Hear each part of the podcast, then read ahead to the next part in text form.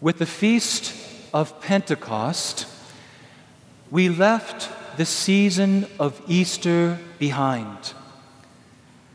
But the church never leaves behind the faith that is born of that mystery, the paschal mystery of Jesus' death and resurrection.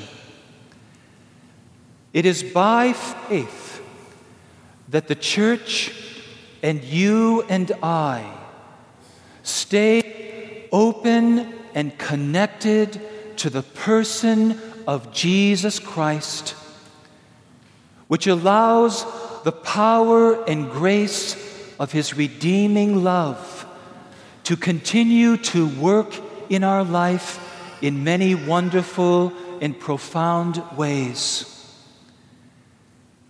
And what is clear in the Gospels that even though the eternal Son of God took on our human nature and could be physically seen and touched, the only way to touch Jesus in a way that changes our life is by faith.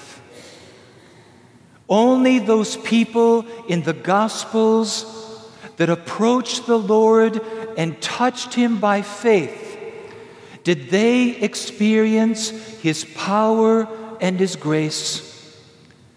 Perhaps the most moving scene is that moment when that woman who had a hemorrhage for 12 years, and there was a crowd physically pushing and brushing up against Jesus.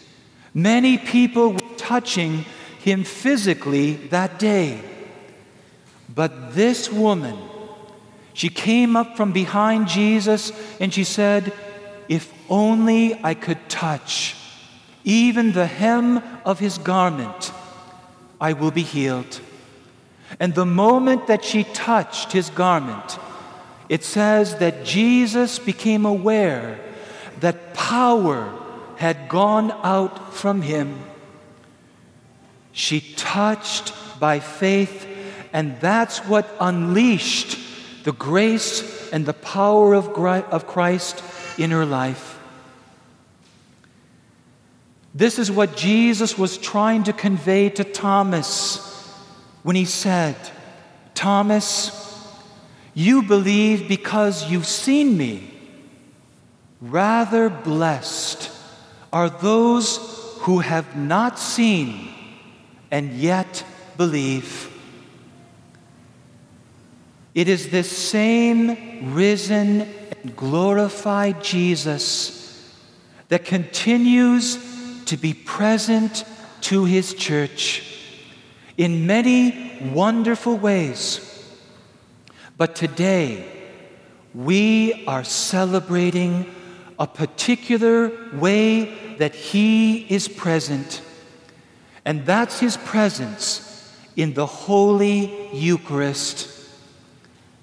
When you and I came into the church today, we did something so simple and yet extremely profound. Before we got into our pews, depending upon your physical ability, you either genuflected or you bowed. Why did you do this? Why do we do this when we come in to a Catholic church? There are many Christians of other denominations that are going to be filling churches all throughout the world who are not going to genuflect when they come into their church. And yet, we all believe in the same God. Why is it that we genuflect when we come into a Catholic church? Because if we don't know what we're doing, we're going to look pretty silly. When I go to the Walmart supermarket and I walk in that door, I do not genuflect. If I go to visit a friend or someone from my family and I walk into their house, I don't genuflect after I walk in the door. or bow to them. Why do we do this? This gesture is an expression of our faith, which sometimes we miss because the gesture becomes routine and mechanical. But we do this because we believe that in that bronze tabernacle and the light above is telling everyone that walks in Jesus Christ is truly present in the Eucharist. That the bread and the wine that are brought from the back of the church at every Mass, when those are put on this altar and the words of Jesus are breathed over the bread and wine, the bread becomes his body and the wine becomes his blood, and we believe this simply because Jesus said that it is. This is my body. It is. This is my blood. It is. And we don't ask any questions. We believe. And that's what we express by our gestures. Why is it at a certain time in the Eucharistic prayer, everyone here is going to kneel if they can, or kneel in their heart if they can't kneel. And notice that the priest does something as well.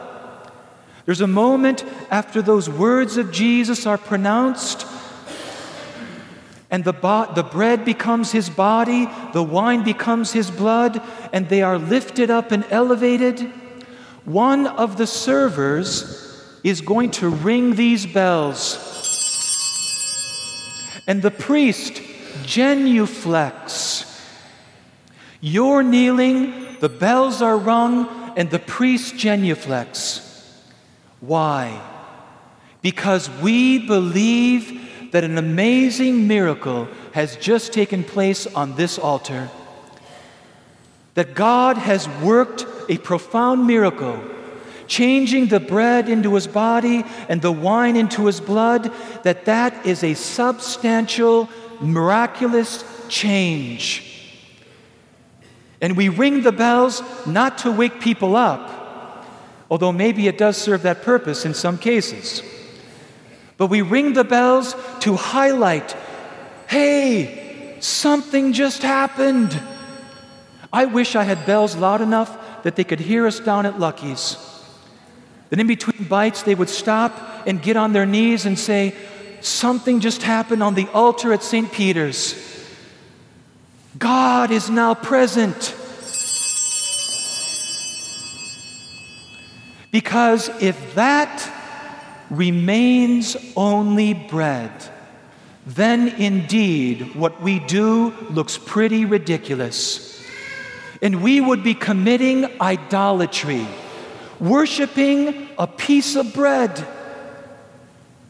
But we believe that it's Jesus. And this is what this is why we come up and receive so reverently. We bow before we receive the Lord in communion, reverently receiving him on our tongues or making a throne with our hands. And what do we say? Amen, which means I believe what this is. I believe. Amen. It is this Jesus Christ so powerfully present in the midst of his church that is going to lead us forward together. We are not going to stay stuck in the events of the last two years. We are going to learn our lessons and learn them well, but we are not going to stay stuck in the events of these past two years. We are going to allow Jesus to lead us forward together to a new place. And I am excited about that. And I hope you are too.